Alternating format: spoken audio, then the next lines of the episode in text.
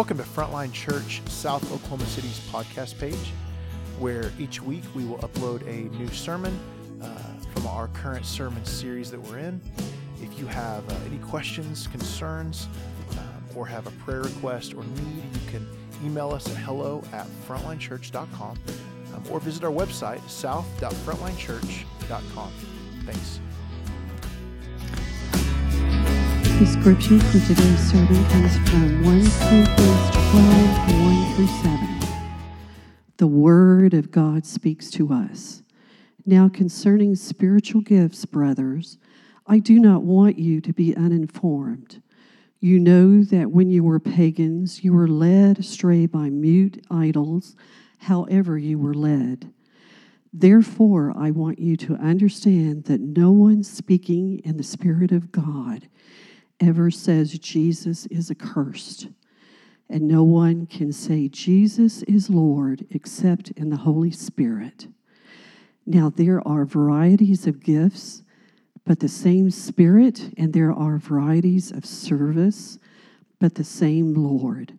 And there are varieties of activities, but it is the same God who empowers them all and everyone. To each is given the manifestation of the Spirit for the common good. This is God's word to us. Awesome. Thanks, Suzanne. Appreciate it. You guys can grab a seat. Hey, good morning, guys. It's good to be with you this morning. Thanks for uh, gathering with us. If we've not had the chance to meet, my name is Andrew. And uh, I'd love to meet you after the service and personally do anything I can to help you get connected to the life of the church. So it's good to have you with us. It was also pretty fun and amazing to watch the parents show such restraint while their kids are going buck wild up here. And I don't know why I just had this memory of my mom, who's like the sweetest lady ever but I'm one of 10. I just have this memory of my mom back when uh, the telephone had like, you know, a cord that attached to the wall, and we'd be freaking out, and she'd be like, I will destroy you. And then the phone would ring, and she's like, hello, and would shift. And so these parents, shut, you know, showed such restraint like that earlier, where you could tell the like, I will destroy you wanted to come out, and they didn't do it. So good job. Um, hey, I want to give you a quick update before we jump into 1 Corinthians 12. Uh, this last week, we were able to host around 35 different churches were represented, 35 different pastors and leaders from literally all over the world.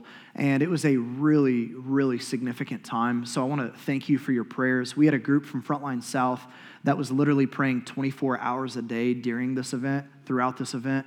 And we basically spent most of our time worshiping and praying together. We had our friends in from uh, Mumbai, India. We had friends in from uh, Cornerstone Church in Liverpool, England. Uh, we had people coming in from Iowa and North Carolina and LA and Missouri and driving in from all over. And these are some of the churches that we are in close, close partnership with, doing a lot of gospel ministry together. And it was just a fun time for us to spend a lot of time praying for each other, uh, getting prophetic words for one another, uh, really doing some training, but a lot of it was just worship and prayer. And uh, it was a time for us as a church where we're trying to grapple with whatever grace that God has given Frontline. Uh, we want to steward that well. And for us, the goal is not to like uh, create some big network that's like a big tent network with a lot of different churches. What we're really after is what does it look like to fight for deep communion and partnership with a few churches? How can we go deep with a few people that uh, theologically land where we land, see philosophically things similar to how we see things, and then do some really good work together. And that's what this week was all about. So just want to say thank you for your prayers. Thank you for uh, helping to give. A lot of as you get as you're giving, like you're you're you're funding and resourcing these guys as training is happening. So that's a big deal.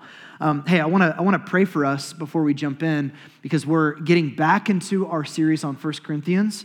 Uh, this this marks the 24th week as we've taken this letter that Paul has written to the Corinthians, and we're just kind of working our way verse by verse through it, and we find ourselves in a really interesting chapter, chapter 12. So I want to pray for us, and then we'll jump in. Sound good?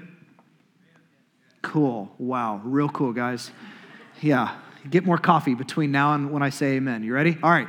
Father, thank you for the gift that it is to gather. Thank you for the joy to sit under your word. We thank you for the gift of the Holy Spirit. Wake my friends up. They apparently need it. And I pray that you would uh, just allow us to enjoy sitting under the word together, enjoy uh, being family. It's crazy that we were one time enemies, not only of each other, but of you.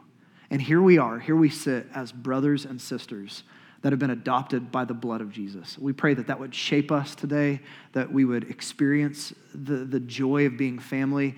And Holy Spirit, for all that you have for your church, we say, yes, please. We want it. We want all that you have. We pray that you would give us more of your grace, more of your presence, more of your power. I pray these things in your name. Amen. What immediately comes to your mind when I say the phrase charismatic church? What's the first thing that comes to your mind? Uh, maybe different for you, but for me, here are some of the images that come to my mind because of how I grew up. Uh, if, you, if you haven't seen this on YouTube, I, have said it before. You've got to do it today at some point. Type in Benny Hinn, let the bodies hit the floor.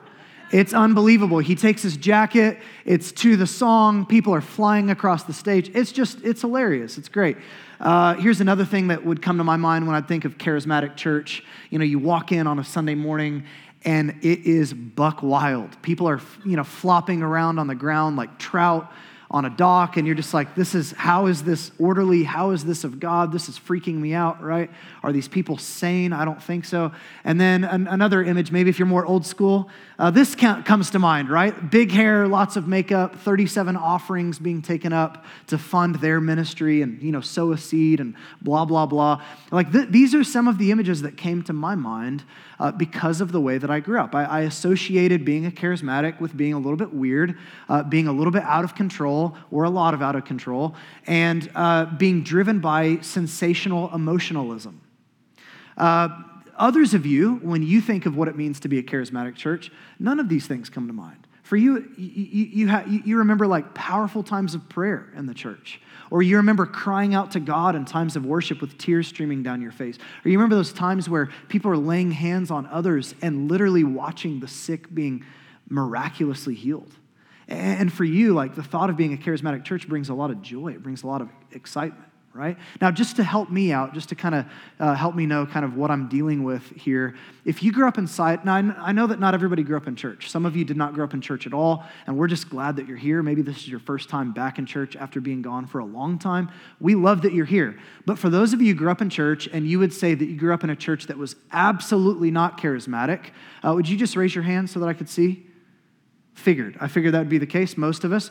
Uh, how many of you would say, I grew up in a church that, yeah, we were, we were the charismatic church? Yeah, we, we, we, we hear you. We know that you're there because you raise your hands in worship. Thank you for doing that.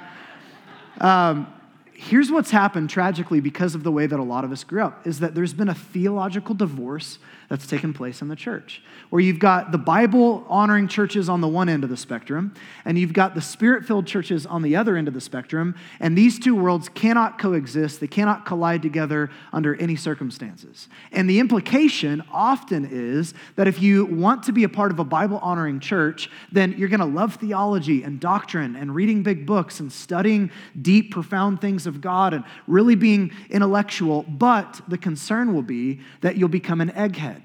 Brains on a stick, no passion. In fact, the more you learn, the more your passion and zeal will be snuffed out. That's often what's taught.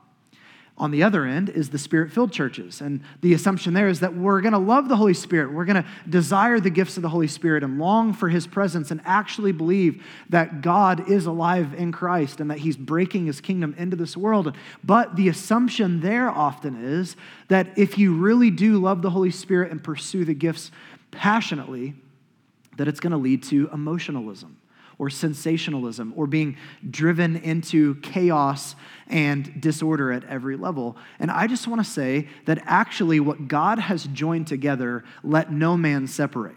That the, the, the Bible honoring churches and the spirit filled churches not only should not be disconnected, but God never intended for them to be disconnected. And if you're truly going to be a Bible honoring church, you necessarily will have to be a church that's pursuing the work of the Holy Spirit. So, what I want to do, starting today as we get into this text in 1 Corinthians 12, over the next nine weeks, is I want to fight for a reconciliation between word and spirit. I want to show you the significance and the power and the ongoing activity of God the Holy Spirit, specifically through the gifts. What we're looking at in 1 Corinthians 12 through 14 is the most robust, thick theology that we have of the gifts of the Holy Spirit in the entire scriptures. There's a lot that the Bible says about the Holy Spirit. The Bible has some things to say about the gifts of the Holy Spirit in various places, but this text in particular, chapters 12 through 14, is certainly the most robust teaching on the gifts of the Holy Spirit. And so let me just kind of go to some of the tensions that I think are in the room before we dig into these verses together. The first tension that I think that we need to acknowledge is that some of us, some of us are carrying pain around abuse and misuse of the gifts of the Holy Spirit. And I don't want to minimize that. I actually think that there's people in the room that have really sad stories. I know some of your stories, really sad, heartbreaking stories of how you've seen all of this go really not only wild, but bad. And it's been hurtful. And I want to say to you, first of all, I'm sorry that that's happened, and I can relate. I've been hurt as well by certain teachings around the gifts of the Holy Spirit and the way that that has been abused and misused. In fact, I would say that I've been hurt by church pastors and church leaders and Christians and the church. And basically, every person that's ever existed has the potential of hurting me. And I, that's not to minimize the hurt, but it is to say, I want to invite you to do the hard work to separate out your past bad experiences from what the Bible actually says. Friends, can we just acknowledge just because we've been hurt doesn't mean we get to throw this out as well? Uh, you actually have to resist the cultural urge to cancel everything that's ever caused you pain and wrestle with what does the Bible actually teach here, right? So that's the first tension is, yeah, there's been some hurt here, but what does the Bible actually teach? The second thing that I want to say is that I, I, get and I understand that not all of you are biblically convinced that the gifts continue to, to exist in our world today. Uh, there's a teaching called cessationism that essentially teaches that the gifts of the Holy Spirit has ceased. Uh, when the apostles died out, the gifts of the Holy Spirit died out, or when the canon of Scripture was completed, the gifts of the Holy Spirit ceased as well. And what I've found, and this is not to uh, over characterize this group of people, what I've found is that often the case, often what's the case with these, with these groups of people that don't believe the gifts is not because of a robust theology of what the Bible actually says, as much as just assumptions that this stuff stopped a long time ago. And I want to challenge those assumptions. I actually want to say that we as a church believe that um, all of the gifts of the Holy Spirit continue to exist and, in fact, will not cease until the final return of Jesus when he brings heaven to earth and makes all things new. That we actually believe that everything you read about in the book of Acts continues to happen even in our world today and will continue to happen until Jesus comes back. And if you're convinced theologically, you've done your homework, you're actually convinced that these things don't exist, I'm going to pray and hope that we convince you otherwise over the next nine weeks. And, and, and, though we will, for the first few weeks, be assuming that the gifts of the Holy Spirit continue to exist, in about six weeks or so, we will do a whole sermon on why we believe that these gifts have not ceased. We'll do a whole sermon on here's our theology of why we actually believe, based out of something that Paul says in 1 Corinthians 13. So you can be looking forward to that, and I'll share at the end of the sermon some resources for ways that you can go deeper. But suffice it to say that over the next nine weeks, we're going to be unpacking and slowly working our way through 1 Corinthians 12 all the way through verse 14. I'm excited about this. I hope it'll be a blessing to you. So without further ado, let's jump in. 1 Corinthians chapter 12, look at verse 1.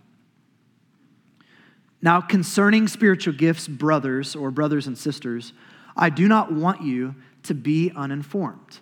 Here's what's really interesting about this line. There's something that you need to see here that sometimes gets lost in our translations. If you're reading out of the ESV translation, there's a footnote here, but other translations are going to read something a little bit different, where it says, Now concerning spiritual gifts, that word spiritual gifts in Greek is actually the word pneumatikos. And that word pneumatikos does not mean gifts as much as it means spiritual people. So, what Paul is saying here is now concerning the spirituals or the spiritual people. And here's why this is a big deal because this idea of being a spiritual person was a loaded concept in Corinth. It was loaded. In fact, they had three categories of people in Corinth. The first category was the people who are the truly spiritual ones. And what they meant by that was that they are the elite Christians. They're the, the top of the spectrum Christians, that they're the ones that are the most mature, most spiritual, if you will. And what was specifically happening in this context in 1 Corinthians 12 is that these Christians were actually assuming because they operated in the more demonstrative spiritual gifts, the more miraculous supernatural gifts, if you will, uh, specifically the gift of praying in tongues, that they felt like they were on a level higher than just your average Christians, right? We pray in tongues, so we're the truly spiritual ones. That was category one.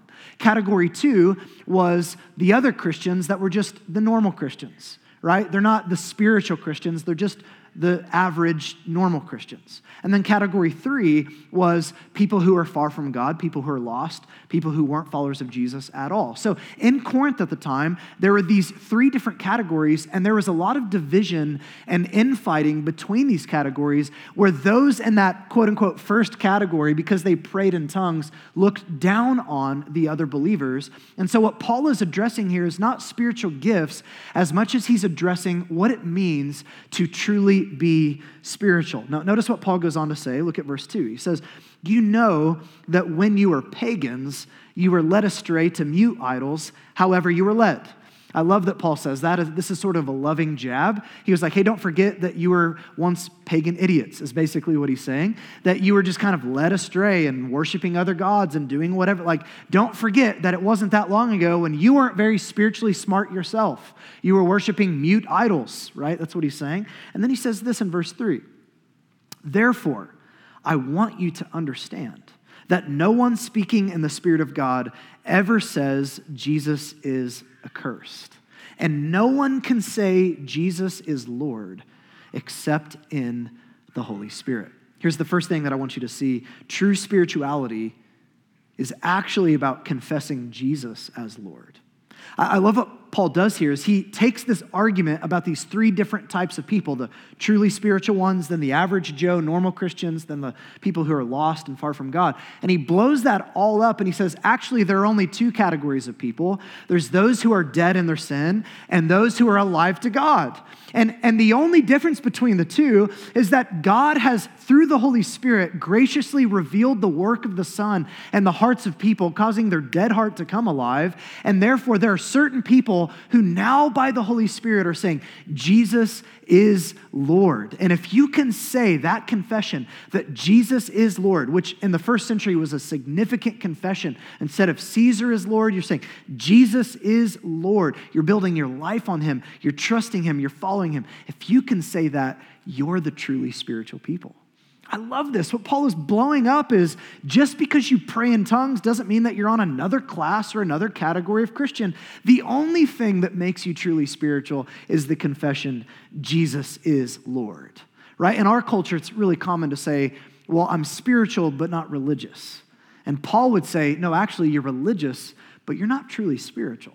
The only thing that makes you truly spiritual is the confession that Jesus is Lord. Now you have the Holy Spirit of God literally living inside of you because of that confession.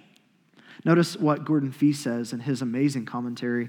He says, The presence of the Spirit and power and gifts makes it easy for God's people to think of the power and gifts as the real evidence of the Spirit's presence. Not so for Paul. The ultimate criterion of the Spirit's activity is the exaltation of Jesus as Lord. Whatever takes away from that, even if they be legitimate expressions of the Spirit, begins to move away from Christ to a more pagan fascination with spiritual activity as an end in itself. Friends, if you're here and you say Jesus is Lord, you're truly spiritual in the very truest sense of the word. That's what Paul's saying right? Now, sadly, what happens is that a lot of Christians and certain theologians and pastors want to just stop there. Go, Jesus is what makes us truly spiritual, so we don't need to have any further conversation. And yet, Paul doesn't do that. Notice where he goes on in the conversation in verse 4. He says, Now, there are varieties of gifts, but the same Spirit. And there are varieties of service, but the same Lord. And there are varieties of activities, but it is the same God who empowers them all in everyone. Here's the second thing I want you to see is that spiritual gifts display God's beauty in both unity and diversity. That spiritual gifts actually put on display God's beauty in both unity and in diversity. Did you notice Paul's uh, fairly explicit allusion to the Trinity in these verses? He's actually trying to apply some Trinitarian logic to how we approach the gifts of the Holy Spirit. He says there's varieties of gifts and services and activities, but it's the same Spirit, the same Lord Christ, and the same God the Father. He's actually pointing to the Trinity and he's saying, think about God the Trinity, and that's going to help you understand a bit about the unity and the diversity of the way that gifts of the Holy Spirit work. God the Trinity, one God who has eternally existed in three distinct particular persons God the Father, God the Son, and God the Holy Spirit. The, the Father's not the Son, and the Son is not the Spirit, and the Spirit's not the Father, but there's not three gods, there's only one, right? And yet, what's fascinating is this one God, who is one God, distinctly and particularly is working in our salvation and bringing his kingdom very specifically in ways that are different from Father, Son, and Holy Spirit, but unified together. So the Father elects us, the Son redeems us, and the Holy Spirit regenerates us. The Father chooses us, the Son comes and lives, dies, and rises for us, and the Spirit shows up and makes our dead hearts come alive. It's one God and three distinct persons, all cooperating together in diverse but unified unified ways for our salvation. And what Paul is saying is think about that, and that'll help you understand the unity and diversity of how spiritual gifts work. So, therefore, there are tr- two truths that you and I need to hold in tension when we think about the gifts of the Holy Spirit and their unity and diversity. The first one is this, and I can't emphasize this enough there's only one category of Christian saved by grace through faith in Jesus Christ. That's it. It doesn't matter if you're born in church or not. It doesn't matter if you've been following Jesus for 50 years or 50 seconds. It doesn't matter if you've read big theological books or you can't read at all. It doesn't matter your age, your gender, your ethnicity, your background, your wealth, what you've made of yourself, who you are. None of that matters. If you are saved by grace, you're in. Like, th- th- there's no meritocracy in the kingdom of God. There's not a VIP section. There's only one VIP in the kingdom of God, and it's King Jesus, and we're only there because he said we could be there. And that's it. Like, you need to get this that some of you, you think, well, I, I don't belong, or I don't know as much as that person, or I'm not as what. You're in, man. If you love Jesus, you're in. That's all there is to it. Yeah, it's great to grow in maturity. Yes, we should care about doctrine. Yeah, we should read and study and grow and form our lives around Christ. But if you love Jesus, if your heart has been made alive, you are a follower of Jesus and, and you actually matter as much as Mother Teresa or Charles Spurgeon, right? Like you matter to the kingdom of God. You're in. It's only one category of Christian. That's good news, by the way. Like it's I, some of you like you're like, oh, I'm not charismatic yet, so I can't applaud. You still have to prove it, all right? Well, it's, it's okay to celebrate truth, all right? So here's the second truth that we need to hold in tension. The second one is this that there's a wide range of diversity within the church. There's actually a wide range of diversity. One category of Christian, saved by grace through faith in Christ, but wildly diverse in background, in education, in experience, and expertise and gifting. Hey, this is something that millennials on down is hard to hear. But you are not as gifted as certain people in the world. You're actually not. Like, stop going to your doctor having read three blogs thinking that you know more than the person who spent eight years of their life studying something. Just because you read blogs doesn't mean, it. like, the death of the expert is a real thing in our culture. There actually are experts. There actually are people who know more than you. There actually are people who are more mature. There are people who are more gifted. Stop acting like just because you're a Christian that you have all that there is to have of it. No, there's people who are walking around who are profoundly more gifted and more diverse and all of that. And what I love about this is think about the diversity of the Trinity and the unity of the Trinity. And Paul is saying that's how this whole thing works. That we're actually this body that has many members, and Paul's going to go on to unpack that, that you have eyes and feet and toes and fingers and, and a brain and a heart pumping, and all of the diversity of the body is working in a cohesive, collective way for the benefit of the body. And that's what gifts of the Holy Spirit are in their unity and in their diversity. And this really keeps us from two temptations, two different ditches that we can drive into. On the one hand, gift pride, where we walk around thinking, I'm the most gifted person there is. Look, look how grateful everybody should be to have me around. And then on the other end, it's gift envy. Man, if only I could sing like that. If only I could teach like that. If only I could lead like that. If only I could do the things that that person does. If only I could have prophetic words like that or what, like whatever it is. Gift pride and gift envy. Friends, you belong to the kingdom of God and you've been, in a very diverse, intentional way, gifted by God for the benefit of the body and for the world. That leads me to the third thing that I want you to see that spiritual gifts are gifts of God's grace. Look at what Paul says in verse 4. Says, Now there are a varieties, there are varieties of gifts. Now, this is interesting because in verse 1, Paul uses the Greek word pneumatikos, spiritual people. And verse 4, and for the rest of the conversation, all the way through chapter 14, he changes the word, and the Greek word now becomes the word charisma, right? It's where we get our word charisma, or plural, charismata, which is where we get our word charismatic, which, by the way, friends, is why I want to fight to use that word. Some of you are like, that's a loaded word, that has baggage. Being a Christian is a loaded term in our culture, right? If we throw out all loaded terms, we aren't going to have any terms left. So I want to be a charismatic because that is a biblical word, and it, here, here's, here's what it literally means it literally means grace gifts. Charis, grace, mata, gifts, right? These are gifts of God's grace or undeserved gifts that God is joyfully pouring out on his church, not because we are worthy of it, but because he's good and he loves to give good gifts. So that leads to th- two things that I want you to see. First, these are gifts for the undeserving. I- I've talked to people who are, on one level, like wrestling with the fact that God could even love them, let alone use them. And I think what I want you to realize is yeah, you're loved by God. And you're actually so loved by God that He's brought you into the kingdom. And He's not like, now go sit in the corner and don't cause any trouble. But He's like, hey, come on in. And here is a gift of my grace. And I actually want you to use this gift for the benefit and blessing of the church. Friends, you're loved by God and you're gifted by God, and you don't deserve any of those things, but He's lovingly poured stuff out on you for the good of other people. Isn't that amazing? These are gifts of God's grace for the undeserving. You don't have to be mature. You don't have to be brilliant. You don't have to be intelligent. You don't have to be, you know, really holy even to have the gifts of the Holy Spirit. These are gifts of His grace that don't come to the deserving, but to the undeserving. And the second thing that I want you to see is that we need to be really careful then to not conflate spiritual gifting with spiritual maturity. And this is where a lot of people run into issues. I've talked to a lot of people like, I don't believe in the gifts because there was this really gifted pastor and really gifted leader, and then they had a moral failure, so it's all a hoax.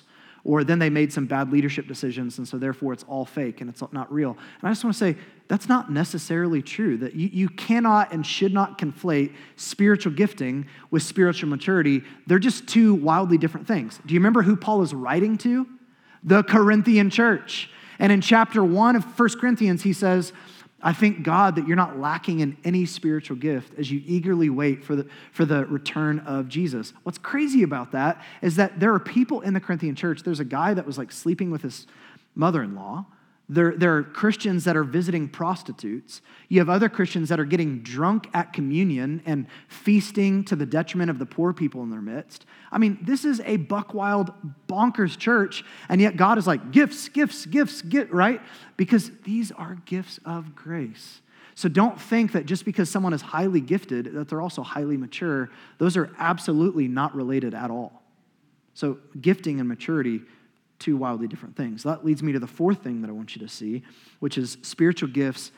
And this is maybe the most important thing. Spiritual gifts are manifestations of the Holy Spirit Himself. Spiritual gifts are manifestations of the Holy Spirit Himself. Look at verse 7. He says, To each is given, to every one of you who is in Christ, to each is given the manifestation of the Spirit for the common good. Now, think about that language the manifestation of the, of the Spirit. So don't think of the gifts of the Holy Spirit as these neatly wrapped packages with a bow on top, like a birthday gift, where God is like, here you go, here's a gift. And then you unwrap it and you open it. God's way out there in heaven, and here we are opening the gift. That's not how it works. It's not like God is way out there and we're way down here and He's tossing out gifts to us. But actually, here's the reality that these spiritual gifts are literal manifestations of the Holy Spirit of God Himself in our midst. Sam Storms, who is a dear friend of mine, uh, mentored me for several years, has been a significant uh, man and pastor in my life, wrote uh, lots of helpful books, but one of the best on this topic is called The Beginner's Guide to Spiritual Gifts. Recommend everybody to buy that and carefully read that. It's a short little book. He says this He says, This is Paul's way of saying that the Spirit Himself made manifest or visibly evident in our midst whenever the gifts are in use. Spiritual gifts are the presence of the Spirit Himself coming to relatively clear, even dramatic expression in the way that we do ministry. Gifts, I love this line, gifts are God going public among His people. This is amazing. When you see someone healed, when we're praying for people and God which he often does, doesn't always, but when he heals that person and we're praying over that person, do you know what's happening there? God, the Holy Spirit, just showed up. That's amazing. Somebody receives a prophetic word. God, the Holy Spirit, showed up. Someone is given an encouragement. God, the Holy Spirit, showed up, right? And, and, this leads to a couple of implications that I think are really, really important. And I want to say this as humbly and graciously as I can. I'm not trying to pick a fight.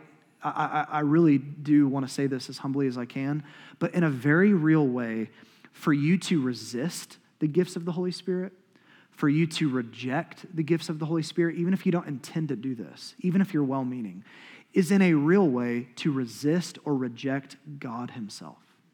It's to say, God, in this way, I don't want your presence here. In this way, I would like to resist your manifestation. And we need to be careful that we create an environment in which God Himself wants to be around, right? Now, that leads to the second thing. Some of you are wondering, yeah, but God, the Holy Spirit's God, therefore, He's omnipresent. So it's silly to talk about God showing up because God is always there, isn't He? I mean, He's omnipresent, He's in all places at all times. Why are we using this phrase? And I've even had people come up after we'll sing a song, Come, Holy Spirit, you are welcome here. And like, why are we inviting God when God's already here? This is stupid. It's a stupid song.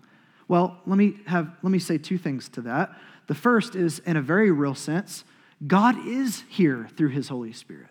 Always and all times in all places. We read this in Psalm 139. It says, "Where shall I go from your spirit? Or where shall I flee from your presence? If I ascend to heaven, you are there.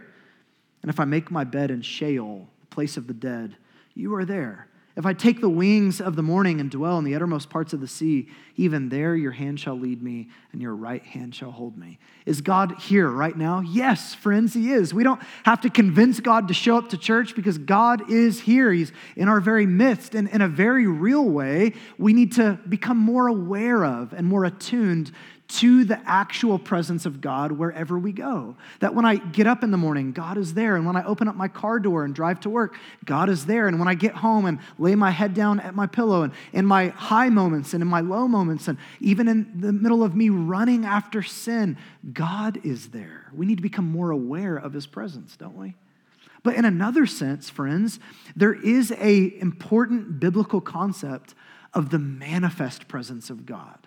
And we don't want to lose this. That you see this all throughout the storyline of Scripture. God is present in the Garden of Eden in ways that He's not present outside of the Garden of Eden. His presence to bless and to manifest His love and favor and grace on His people is in the garden. And when Adam and Eve get kicked out of the garden, in a sense, they're getting kicked out of the presence of God.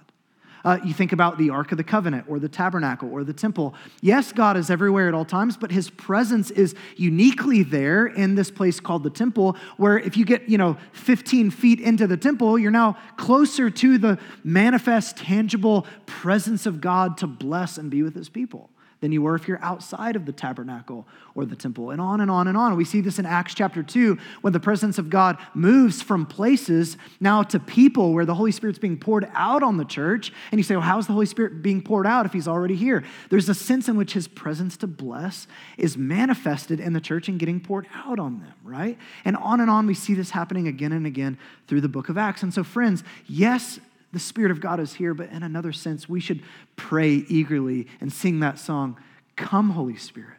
You are welcome here. Like you're actually wanted here. You're longed for here. We want your manifest presence to show up in our midst so that these gifts would happen, so that things would occur that otherwise, in our own human strength, we could not do in our own power. And that leads me to the fifth thing that I want you to see, which is this spiritual gifts are given for the common good. They're given for the common good. Look again at verse 7. It says, To each is given the manifestation of the Spirit. Why? For the common good. Whose common good? He, he's giving these gifts, these manifestations of the Spirit, for the good of the church, first and foremost, and then likewise, therefore, for the good of the world.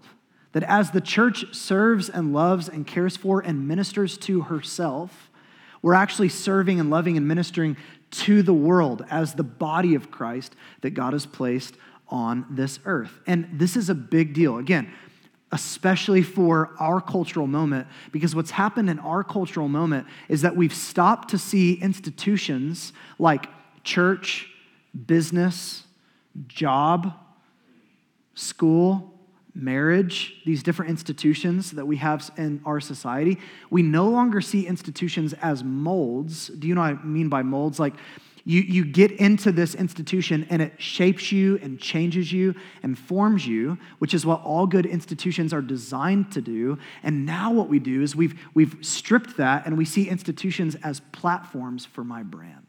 This is no longer something that I give myself to to be changed, to be different, to be adjusted, to be edited. But now, like, I go to this marriage for my brand.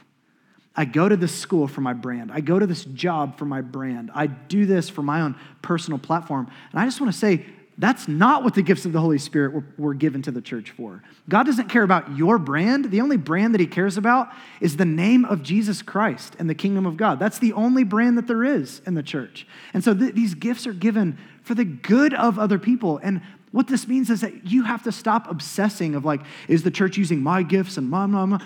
No, no, this is for the benefit of other people. This is for the gift of other people. And what should be foremost in your mind is not, are you using your gifts for your personal brand, but am I using these gifts for the good and edification and upbuilding of the church of Jesus? That's why he gave the gifts. And that leads me to the sixth and final thing I want you to see. And some of you really need to hear this. Abuse does not warrant neglect. Abuse of spiritual gifts does not warrant the neglect of spiritual gifts. I want to skip ahead to chapter 14, verse 1. It says this It says, Pursue love. We'll talk a lot about that. And earnestly desire the spiritual gifts, especially that you may prophesy. Now, I did a lot of work around this word, earnestly desire uh, dug in, read a lot of commentaries, and studied, you'll be shocked to know that this phrase, earnestly desire, actually means earnestly desire. That's what it means. It's a great translation. What it means is literally be zealous for, strive after, strongly desire, be jealous about, passionately seek, make much of. The phrase earnestly desire these things is in your Bibles, and it's saying, yeah, these things, long for them want them. Now remember again, who is Paul writing to? The Corinthian church, who people are praying in tongues and feeling puffed up and arrogant and proud and superior to other Christians, and there's disorder and chaos in the church. If I'm writing to this church, my letter would sound something like Stop, no more. You're not allowed to use the gifts of the Holy Spirit. Sit down and chill out and let someone who is more mature use these gifts. Paul doesn't do that. Paul writes to this church and he urges them on in their desire. And I just want to say just because something's been abused does not give us the right to throw it out, especially if it's a good gift that God has given. People abuse all kinds of really good things. Hey, do you know the, the, the most abused spiritual gift in church history? And, and I don't think you'll disagree with this. The most abused gift in all of church history, you know what it is? It's the gift of teaching. It's what I'm doing right now. It's caused more havoc and damage and dysfunction and destruction. It's caused people to blow up their lives. People have been led astray, taught weird stuff. The gift of teaching is the most abused gift in church history. And no, no Christian that I know, no Christian would say, yeah, we should throw out the gift of teaching. No, let's redeem it and let's do it the way that God intended it. Let's desire it because this is a gift that God has given. So, where do we go from here?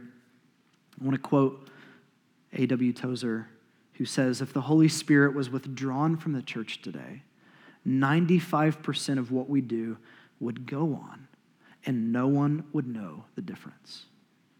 If the Holy Spirit had been withdrawn from the New Testament church, 95% of what they did would stop, and everybody would know the difference. Friends, as one of your pastors, I want to invite you and ask you to help us become a church that is hospitable to God. Do you know what I mean by that? A church that's hospitable to God. Like, we, we work really hard to be a hospitable presence to people that are far from God, to guests that haven't been in church in a long time. Every, everything from our parking lot all the way in, except for when there are geese attacking people as they come in. Um, we, we do our best to create an environment where you feel welcomed and it's a safe place for you to wrestle with the claims of Jesus, right? But, friends, like more important than any of that, we should be a church that's a hospitable, welcoming environment for God. That through our holiness and through our faith and our expectancy and our earnest desiring of His presence and His work in our church, friends, what would it look like for us to cultivate over the next nine weeks a church that God is excited about showing up at? Where he knows that he's welcomed and wanted and longed for. And we're like, yes, please, whatever you want to do, this is your church. Show up here. That's what I want to invite you into. And this is going to require some of you to do some work that you've not done, uh, maybe stretch into some risk and some uncomfortableness. I want to invite you to visit frontlinechurch.com slash spirit-filled, and there you will find some theological and practical resources that will help you go further. Books, articles, blogs, podcasts, stuff that is really practical and helpful for growing in these areas if that's what you need to do. But let's, let's cultivate a church that's hospitable for God. Amen?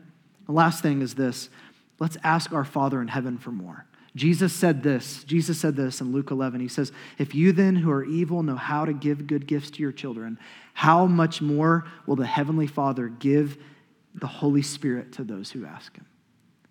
How much more will the Heavenly Father give the Holy Spirit to those who ask Him? I want to invite you to stand with me. And we're just going to ask for more of the Holy Spirit today, in this moment, and over the next nine weeks.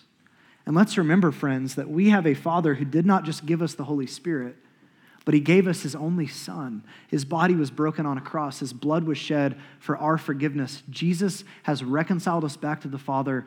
And instead of just placing us some corner and saying, sit there and don't do anything, he's invited us to play and to be a part of his ministry and his mission and his kingdom on earth. If you're far from God today, you're being invited into the kingdom of God. Jesus is your king. You're being invited to bow the knee to him, to reorient your life around him, to follow him, to obey him. You're being invited into that, and we can talk more about that. If you're not a follower of Jesus, then we're going to ask you to abstain from this meal, from the body and blood of Jesus. This is a meal for baptized followers of Jesus only. It's not weird for you to abstain, it'd actually be weird for you to take it. So continue to be around, but know that you're being invited into the kingdom of God. But if you're a follower of Jesus, I want you to come and grab the bread and grab the cup and just pray, Father, would you give me more of your Holy Spirit? Give me more of your Holy Spirit. As I eat this meal, would you, in a very real way, manifest your Holy Spirit in my life? We've had stories of people that have been addicted and taken communion and been set free of their addiction. Sometimes people are sick or healed. Sometimes people who are overwhelmed with discouragement just have an overwhelming sense of peace and the love of God.